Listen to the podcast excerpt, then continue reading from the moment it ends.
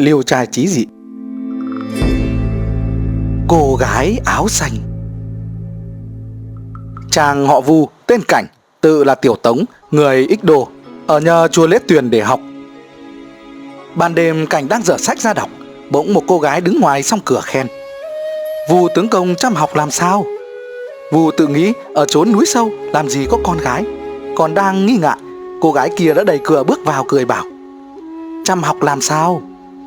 Vu sừng sốt đứng dậy, Nhìn xem thì thấy một nàng áo xanh, Váy dài, Mềm mại, xinh xắn, không ai sánh được. Vu biết không phải là người, Cố vặn hỏi quê quán, Nàng mới đáp. Chàng nhìn thiếp, chẳng phải là kẻ cắn nuốt người, Việc gì phải hỏi đến cùng cho mệt. Vu lòng thấy mến, Bèn ngủ chung. Cởi đến chiếc áo lót bằng lụa Thì eo lưng nàng nhỏ chưa đầy hai chùi tay. Đêm gần tàn, Nàng đã nhẹ nhàng ra đi, Từ đó không đêm nào không tới. Một đêm cùng uống rượu trong lúc chuyện trò, Cô gái tỏ ra rất sành âm luật. Vù mới nói, Giọng nàng nhỏ mượt, Nếu ca một khúc át khiến người nghe tiêu hồn. Cô gái cười, Chẳng dám ca, Sợ tiêu mất hồn chàng mà thôi. Vù cố nài Nàng mới nói, Thiếp chẳng tiếc rẻ gì đâu, Chỉ sợ người khác nghe được. Nếu chàng đã thích Thì xin dâng chút tài mọn, Nhưng chỉ hát nhỏ để tỏ thỏa nhé. Nói rồi gót sen nhẹ nhẹ, Gõ nhịp vào chân giường mà hát rằng cành cứu tiếng chim kêu, Giữa đêm em tản chạy, Chẳng hơn ướt giày thêu, Chỉ sợ chàng không bạn. Tiếng hát khẽ như tiếng nhặng Nghe kỹ mới nhận biết được, Nhưng lắng nghe thì giọng hát uyển chuyển trơn ấm, Tai nghe mà lòng rung động. Cô gái hát xong, mở cửa nhòm ra, mới bảo, Đề phòng ngoài xong có người. Lại đi vòng quanh nhà xem xét, Rồi mới trở vào. Chàng mới hỏi, Sao nàng lại lo ngờ quá thế?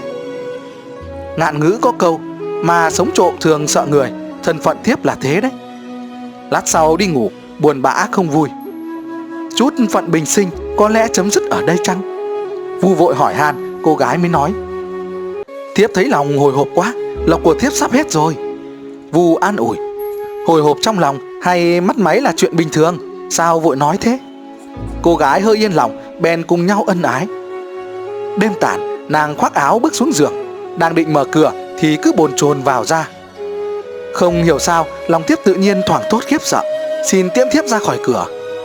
Vu trở dậy, đưa nàng ra tận ngoài cửa, Nàng mới dặn. Chàng đứng đây trông cho thiếp Thiếp vượt ra khỏi tường này, Rồi hãng vào. Vu đáp, Được rồi, Nàng cứ đi đi. Trông thấy nàng vừa ngọt khỏi hành lang, Đã bật tăm Không thấy đâu nữa. Vu đang định quay vào ngủ, Thì nghe tiếng nàng kêu cứu rất gấp.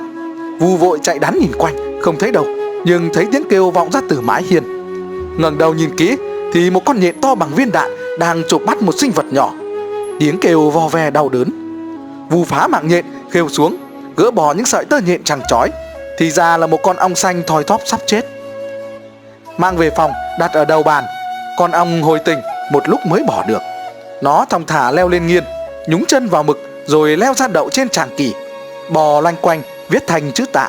Rồi chấp cánh mấy lần mới xuyên qua cửa sổ Mà bay đi. Từ đó không trở lại nữa.